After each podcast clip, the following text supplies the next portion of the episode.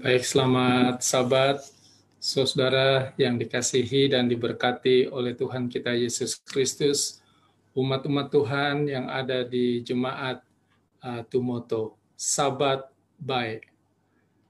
Kita bersyukur dan terima kasih kepada Tuhan karena kita masih memiliki nafas hidup ya. Sejak uh, WhatsApp, Facebook atau apa pun dimunculkan di di HP kita. Saya saya rasa hampir setiap hari ada yang meninggal dunia ya hampir setiap hari. Jadi kalau kita masih mempunyai nafas hidup, kita pantas untuk bersyukur dan terima kasih kepada Tuhan. Terima kasih untuk undangan yang telah disampaikan dan kesempatan yang diberikan bagi saya untuk menyampaikan firman Tuhan, khususnya kepada gembala dan juga uh, tua-tua jemaat, terlebih uh, Pak Michael Mangual yang sudah menjadwalkan saya pada uh, pagi sahabat Tuhan yang suci ini. Baik, kita boleh tunduk kepala untuk berdoa. Bapa kami dalam sorga, sementara kami kembali akan belajar firman Tuhan, biarlah urapan roh kudus Tuhan boleh menjadi bagian kami semua, sehingga kami bukan hanya mengerti akan kebenaran firman-Mu, tetapi kami sungguh-sungguh akan menghidupkan satu pola hidup yang menyatakan kami suka untuk dituntun oleh Roh Kudus Tuhan. Kami mau menghidupkan satu kehidupan rumah tangga yang kudus dan berkenan kepada Tuhan. Terima kasih Engkau dengar dan jawab doa kami. Ampuni dosa kami di dalam nama Tuhan Yesus kami berdoa. Amin. Baik, terima kasih untuk lagu pujian yang telah disampaikan oleh Kelvin dan uh, Kirana. Mereka tadi malam baru rekaman dan memang uh, lagu pujian itu berhubungan dengan uh, khotbah saya pada pagi sabat Tuhan yang suci ini. Baik, boleh saya share screen? Boleh, Pendeta, silakan. Oke. Oh, dibilang sini host disable.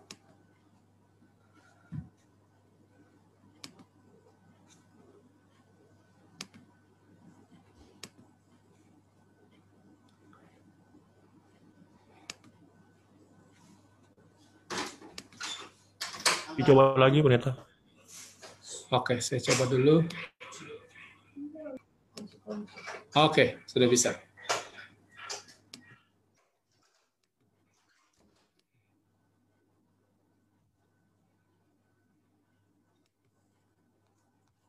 Oke.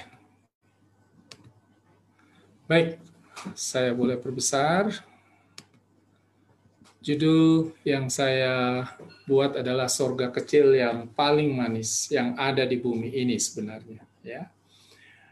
Nah, kalau kita berbicara soal rumah tangga, maka buku terbaik untuk penuntun hidup suami istri itu adalah yang pertama Alkitab.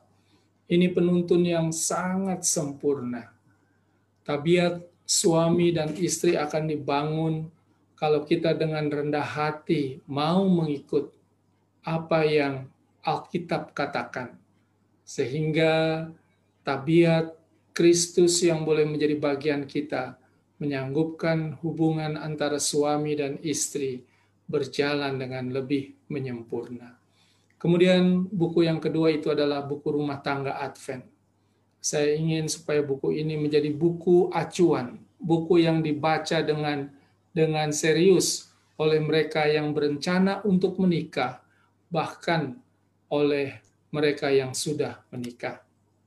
Kemudian buku-buku yang ditulis oleh para penulis dari Gereja Masyarakat Hari Ketujuh Sedunia, ya sudah boleh banyak uh, dapatkan buku-buku ini.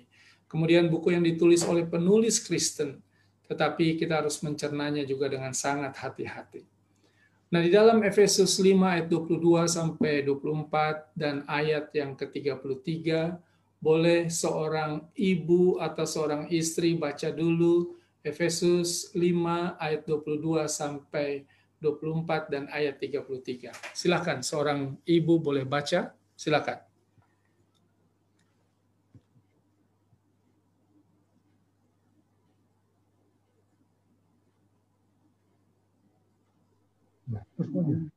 Efesus 5 ayat 22 sampai 33 ya. Silakan. Sampai 33.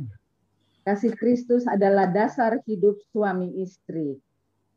Hai istri, tunduklah kepada suamimu seperti kepada Tuhan.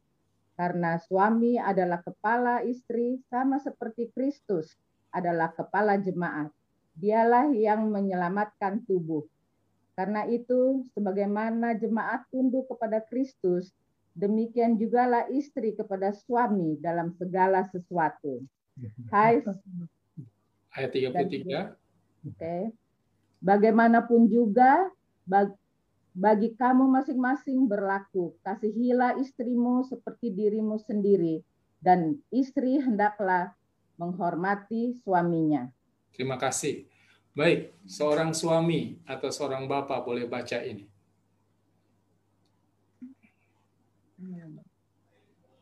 Hai suami, kasihilah istrimu sebagaimana Kristus telah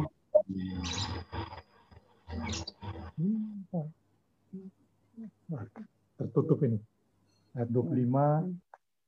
Hai suami, kasihilah istrimu sebagaimana Kristus telah mengasihi jemaat dan telah menyerahkan dirinya baginya untuk menguduskannya sesudah ia menyucikannya dengan memandikannya dengan air dan firman, supaya dengan demikian ia menempatkan jemaat di hadapan dirinya dengan cemerlang, tanpa cacat atau kerut atau yang serupa itu, tetapi supaya jemaat kudus dan tidak bercelah. Sebab itu laki-laki akan meninggalkan ayahnya dan ibunya dan bersatu dengan istrinya, sehingga keduanya itu menjadi satu daging. Bagaimanapun juga, bagi kamu masing-masing berlaku, Kasihilah istrimu seperti dirimu sendiri, dan istri hendaklah menghormati suaminya. Baik, terima kasih uh, Bapak Slat kalau nggak salah ya. Saya sorry tidak bisa melihat siapa yang membaca ya dan ya, seorang ya, iya. yang sudah membaca. Terima kasih banyak. Baik, ketika Paulus menyampaikan aturan bagi suami istri, menjadi pertanyaan bagi banyak pelajar Alkitab ialah kenapa aturan suami istri didahului oleh aturan untuk para istri, kemudian diikuti aturan untuk para suami. Sangat tidak biasa bagi orang timur untuk mengedepankan wanita gantinya pria. Kata ladies first adalah kata yang hanya pantas di dunia barat dan sangat asing untuk orang timur. Itu sebabnya bukan secara kebetulan, tetapi saya percaya bukan secara kebetulan Paulus menulis aturan ini. Tim Lahir dan Larry Christensen dalam bukunya Happy Domerit dan Christian Family mengatakan begini. Keutuhan satu keluarga atau rumah tangga sangat ditentukan oleh istri. Kalau istri katakan bahwa rumah tangga kita harus tetap utuh, maka itu yang akan terjadi tapi kalau dia menyerah dan mengatakan kita berpisah, maka hal itulah juga yang akan terjadi. Dengan kata lain, memang istri memegang peranan yang sangat penting untuk keutuhan rumah tangga. Dan kewajiban dari seorang istri adalah tunduk pada suaminya. Apa artinya? Dengan penuh kesadaran, ia harus mengakui dan menerima kenyataan bahwa Allah telah memilih suaminya untuk menjadi kepala dalam rumah tangga mereka. Dan tidak mungkin bahtera rumah tangga akan berjalan dengan baik kecuali bahtera itu hanya memiliki satu nahkoda. Dan Allah menunjuk suami menjadi nahkoda yang mengambil keputusan-keputusan yang sangat penting dalam rumah tangga. Bukan berarti tidak ada perundingan, tetapi keputusan final di tangan suami. Nah, saudara, ketika Tuhan menyuruh istri tunduk kepada suami, Tuhan tidak pernah membuat satu peraturan. Kalau aturan itu tidak mendatangkan keuntungan, bahkan kebahagiaan bagi mereka yang menurut kepada perintah itu. Nah, ada beberapa keuntungan yang dialami oleh istri yang tunduk pada suaminya. Yang pertama, suami lebih mudah dan senang untuk mengasihi istri yang tunduk kepadanya daripada istri yang memberontak padanya. Kita semua para suami sangat setuju ini kita akan lebih mudah bahkan senang untuk mengasihi istri yang apa? Yang tunduk kepada kita. Kemudian keuntungan kedua, anak-anak yang berasal dari keluarga yang menghidupkan prinsip ini cenderung akan lebih mudah menurut kepada orang tua. Kenapa? Karena mereka mendapat teladan dari ibu mereka yang tunduk pada ayah mereka. Banyak anak menjadi nakal karena ibu mereka bos di rumah. Tim Lahey dalam satu penelitian kepada anak-anak nakal yang ada di penjara di Amerika.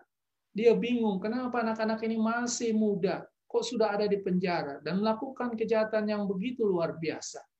Lalu dibuatlah uh, riset kepada anak-anak ini. Kemudian anak-anak ini akan mencentang atau memberikan jawaban kepada kalimat-kalimat yang disebutkan oleh tim Lahir. Yang pertama, karena mereka terlalu banyak dikasih uang saku. Ya. Yang kedua, karena mereka terlalu banyak nonton televisi. Ada alasan karena mereka kurang perhatian dari orang tua mereka. Kemudian karena lingkungan sekolah yang nakal dan banyak hal lainnya. Tetapi sudah tahu, yang paling banyak memberikan jawaban kenapa mereka menjadi nakal adalah karena mereka katakan ibu mereka adalah bos di rumah. Disuruh lihat di sini anak-anak yang berdas yang berasal dari uh, keluarga yang tidak menghidupkan prinsip ini cenderung akan lebih mudah menjadi nakal dan memberontak kepada orang tua. Kemudian, alasan yang ketiga, jemaat yang tunduk kepada Kristus adalah jemaat yang bertumbuh dalam seluruh aspek kebenaran. Istri yang tunduk pada suami akan sangat mempengaruhi rumah tangga untuk terus bertumbuh dalam kebenaran. Pertengkaran dan debat akan berhenti. Kasih sayang bertumbuh dengan lebih menyempurna. Kemudian alasan yang keempat ini sangat penting. Ini menjadi bekal bagi istri untuk kebahagiaan di masa tuanya. Kenapa? Karena seorang wanita pada masa menopause, umur 55 sampai 65 tergantung dari masa kesuburan dari wanita itu, maka para wanita itu akan cenderung membutuhkan seseorang dalam mana ia dapat bergantung dengan sepenuh hati, bahkan dalam seluruh segi hidupnya kepada orang itu dan orang yang paling pantas adalah suaminya. Tetapi jika di awal pernikahan dia sudah mengajar suaminya untuk tunduk kepadanya, gantinya ia tunduk kepada suaminya, dan karena suami mengalah supaya tidak terjadi pertengkaran dalam rumah tangga, di usia ini istri akan menjadi kesal dan muak kepada suaminya tanpa sebab. Kenapa? Karena dia tidak bisa berharap kepada suaminya dan tidak bisa bergantung dengan sepenuh hati. Sebenarnya kalau dikatakan tanpa sebab, tidak juga. Penyebabnya adalah karena dia sudah melatih suaminya untuk tunduk kepada dia, gantinya dia tunduk kepada suaminya. Dan banyak terjadi perpisahan antara orang tua di usia lanjut karena mereka sepakat untuk berpisah bukan karena adanya wanita atau pria lain, Oma tidak punya wanita lain. Opa tidak punya pria lain. Tetapi ketika Oma menjadi muak kepada Opa dan Opa menerima perlakuan yang tidak pantas dari istri, mereka sepakat untuk berpisah. Namun saudara hanya karena alasan rohani dan istri belajar untuk tunduk pada suami, rumah tangga mereka bisa diselamatkan. Nyonya White dalam letter 5 Eh, tahun 1861 katakan, kita para wanita harus ingat bahwa Tuhan meletakkan kita untuk apa? Subject to the husband, tunduk kepada uh, suami kita. Dialah pemimpin, ya. Kita punya uh, pandangan, ya, kita punya uh, judgment dan reasoning must agree with his if possible. Jadi kalau mungkin boleh saja kita punya para wanita ini mempunyai apa pandangan. Tetapi kalau tidak, ya firman Tuhan telah diberikan dengan jelas, ya tidak peduli kepada apa perasaan kita, ya kita harus tunduk kepada pemimpin dalam rumah tangga. Kemudian, kewajiban suami adalah mengasihi istrinya seperti Tuhan Yesus mengasihi jemaat. Respon dari suami untuk istri yang tunduk kepadanya adalah dengan mengasihinya, bukan memerintah. Ya, ini sangat penting, saudara. Jangan nanti saudara katakan, hehe, ngana harus tunduk pak kita ya. Pendeta Storu sudah ajar kita. Ya, bukan. Bukan dengan memerintah, tetapi apa? Dengan mengasihinya. Suami harus mengasihi istri dengan kasih agape. Ada tiga jenis kasih kasih eros, yaitu kasih yang mengandung birahi. Ini adalah kasih yang suci, yang hanya boleh ditujukan kepada pasangan kita, kepada suami atau istri kita. Di luar itu dosa. Kemudian kasih fileo, kasih persaudaraan. Kita bersaudara dan kita saling mengasihi. Tetapi kasih agape ini mempunyai eh, makna yang sangat-sangat luhur. Kenapa? Karena kasih agape itu tidak mementingkan diri dan suka untuk berkorban. Suami berkorban tenaga, ya. Jangan karena kita sudah capek kerja di kantor, lalu kita pulang, kita melihat cucian piring masih banyak, ya, belum dicuci. Tidak salah kalau suami apa? Memberikan tenaga untuk apa? Istrinya. Kemudian korban waktu, ya boleh jadi dia lebih suka nonton bola, tetapi dia gunakan waktu untuk apa? Bersama dengan istri dan keluarga.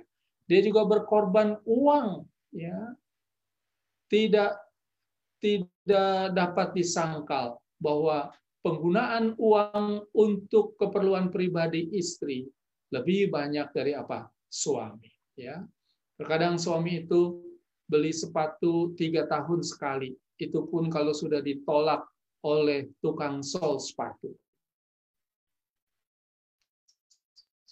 Sudah tidak bisa lagi diperbaiki, Pak, katanya.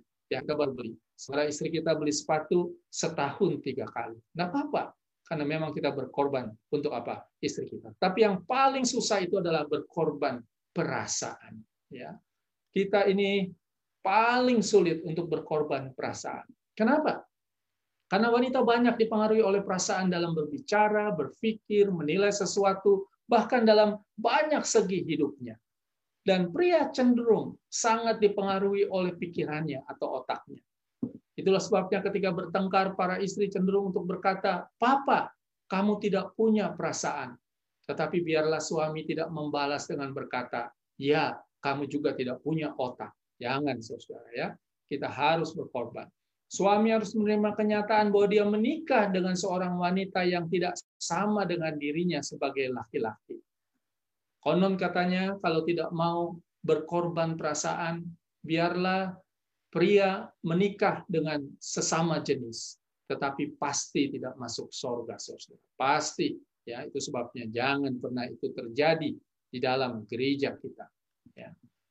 Many men uh, love their wife but are too selfish to manifest it. Nah, ini dia. Para bapak harus terbiasa untuk menyatakan cintanya kepada istri, baik melalui apa? kata-kata dan juga perbuatan, ya.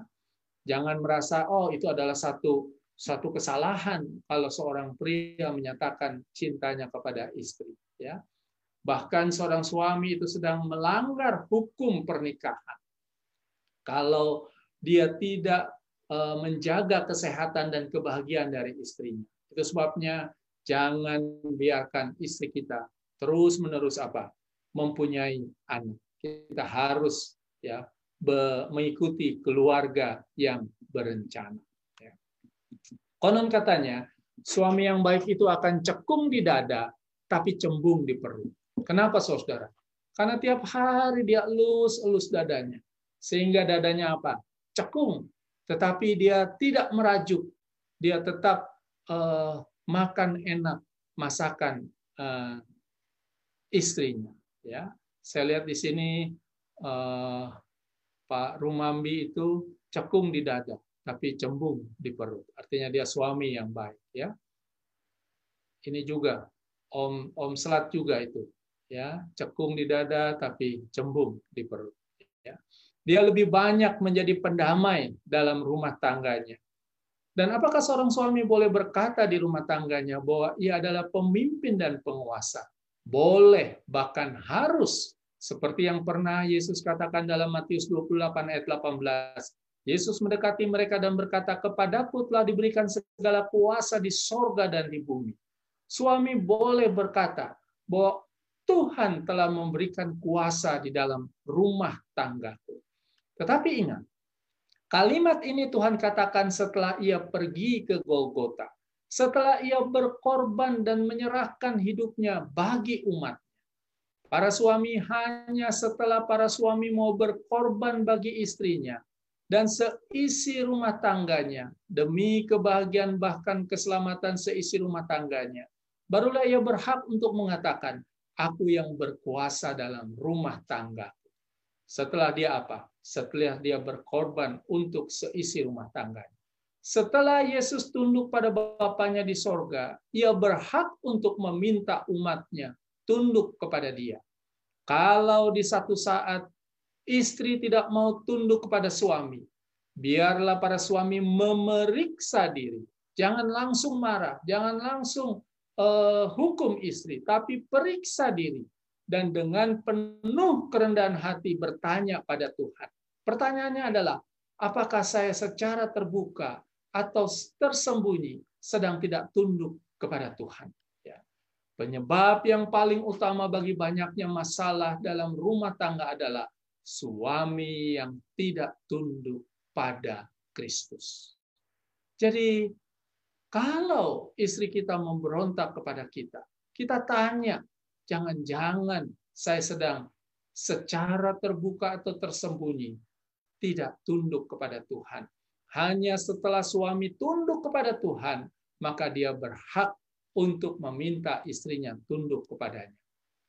Hati suami yang tidak dikendalikan oleh Roh Kudus sangat berpengaruh pada seisi rumah tangganya. Itu sebabnya kebutuhan utama suami adalah Roh Kudus dan hati yang baru. Yeskiel 36 ayat 26 sampai 27. Kamu akan kuberikan hati yang baru dan roh yang baru di dalam batinmu. Dan aku akan menjauhkan dari tubuhmu hati yang keras dan kuberikan kepadamu hati yang taat. Rohku akan kuberikan diam di dalam batinmu dan aku akan membuat kamu hidup menurut segala ketetapanku dan tetap berpegang pada peraturan-peraturanku dan melakukannya. Dalam Lukas 23 ayat 20, 34, Yesus berkata, Ya Bapa, ampunilah mereka, sebab mereka tidak tahu apa yang mereka perbuat. Saudara, rasa sakit yang luar biasa masih ada di tangan serta kakinya yang terpaku di kayu salib. Dan orang yang menyalibkan dia masih ada di depannya. Tetapi apa yang Yesus katakan? Ya Bapak, ampunilah mereka. Ya, bayangkan dia ajak Bapaknya, dia pucuk Bapaknya untuk mengampuni mereka. Bahkan dia tutup-tutupi dosa mereka dengan mengatakan, sebab mereka tidak tahu para suami, para istri. Ketika ada rasa sakit, sakit hati kepada pasangan kita, jangan pernah rasa sakit itu kita simpan, kita timang, kita manjakan. Tetapi ketika rasa sakit itu masih ada, berdoalah bagi pasangan kita untuk mengampuni mereka. Dan kita bujuk Tuhan untuk apa? mengampuni. Gantinya kita mencoba untuk meredam atau uh, menunggu rasa sakit hati itu tidak ada, baru kita sanggup mengampuni. itu tidak pernah akan terjadi. Malahan setan akan berbisik dengan lebih luar biasa lagi supaya kita tidak apa? Mengampuni pasangan kita, tidak mengampuni orang tua kita, tidak mengampuni orang-orang yang bersalah kepada kita. Boleh jadi orang yang meludahi dia masih berdiri di hadapannya, sementara air ludah itu sudah mengering di mukanya. Dan Yesus katakan, ampuni mereka. Mereka meninjunya, menamparnya, memangkatainya dengan duri dan berbagai kebiadaban yang dia terima dari mereka. Dan sekarang mereka sedang tertawa puas di hadapannya. Terkadang saudara, orang yang menyakiti kita itu gantinya sadar. Mereka itu tertawa puas. Mereka itu merasa senang dengan apa yang telah mereka lakukan. Bahkan mungkin itu adalah istri atau suami kita. ya. Tetapi ingat, tugas kita yang paling utama adalah mengajak Bapak kita untuk mengampuni mereka. Gantinya ia meminta bapaknya untuk membalas semuanya itu. Ia membujuk bapaknya untuk mengampuni mereka. Ia mencoba untuk menutupi dosa mereka dengan mengatakan karena mereka tidak tahu apa yang mereka perbuat. Apa makna dari kata-kata Yesus? Ampunilah mereka. Apakah Yesus hanya sekedar berbasa basi dalam mengatakan sesuatu? Tidak, saudara. Tuhan Yesus tidak pernah berbahasa basi. Pada waktu ia meminta bapaknya mengampuni mereka, ia sedang menginginkan keselamatan mereka. Ia menginginkan mereka ada di sorga bersama dia dengan bapaknya. Saudara, ketika kita mengampuni orang lain, ketika kita meminta Tuhan mengampuni mereka, ya, itu artinya kita menginginkan keselamatan mereka. Dan memang Ciri yang paling menonjol dari mereka pewaris sorga adalah mempunyai kerinduan yang tidak terbendung untuk membawa orang lain ke sorga. Ini ciri yang paling menonjol, saudara. Kalau saudara dan saya tidak menginginkan pasangan kita untuk menjadi pewaris sorga, itu bukti yang nyata bahwa memang kita belum menjadi pewaris sorga. Kalau saudara dan saya menginginkan orang lain ke sorga, itu dimulai dari dalam rumah kita, keinginan untuk membawa istri atau suami kita, keinginan untuk membawa anak-anak kita, cucu-cucu kita, keluarga besar kita, teman-teman kita di gereja. Ya, ini adalah bukti bahwa saudara dan saya sudah menjadi pewaris kerajaan sorga. Yesus mengetahui bahwa sebentar lagi dia akan kembali ke sorga. Ia tidak ingin sendirian ke sana. Ia ingin membawa sebanyak mungkin orang ke sana bahkan termasuk orang-orang yang memusuhinya dan berbuat jahat kepadanya. Saudara-saudara, saya sering mendengar seorang berkata, sesudah Tuhan Yesus, maka orang yang akan pertama kali saya cari di sorga adalah Abraham. Yang lain dengan bangga katakan, oh saya akan cari Musa, Daniel, Paulus, Adam, Hawa. Ya. Kebanyakan wanita memang ingin cari Hawa. Konon katanya Hawa itu adalah wanita yang paling cantik yang pernah ada di bumi ini.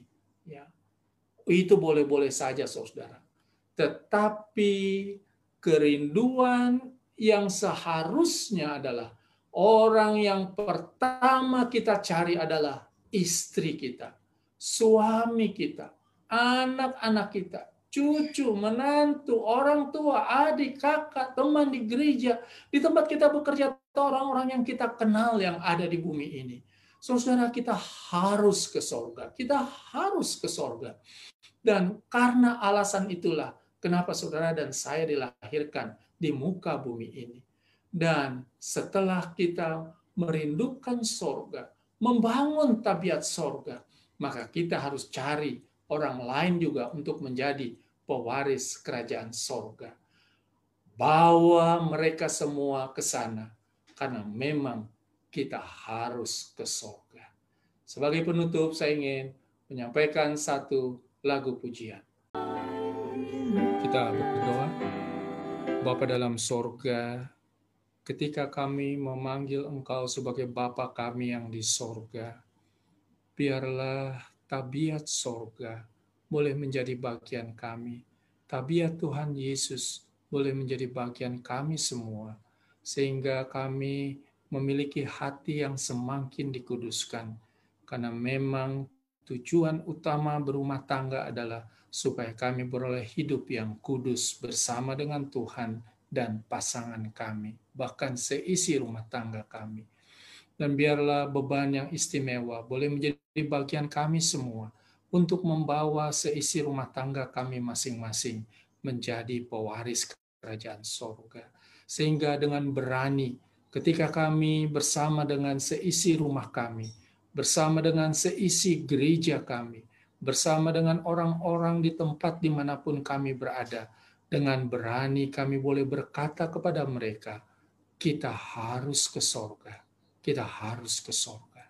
Terima kasih Bapak. Engkau baik dan mengasihi kami. Berkati umat-umat Tuhan yang ada di jemaat Tumoto.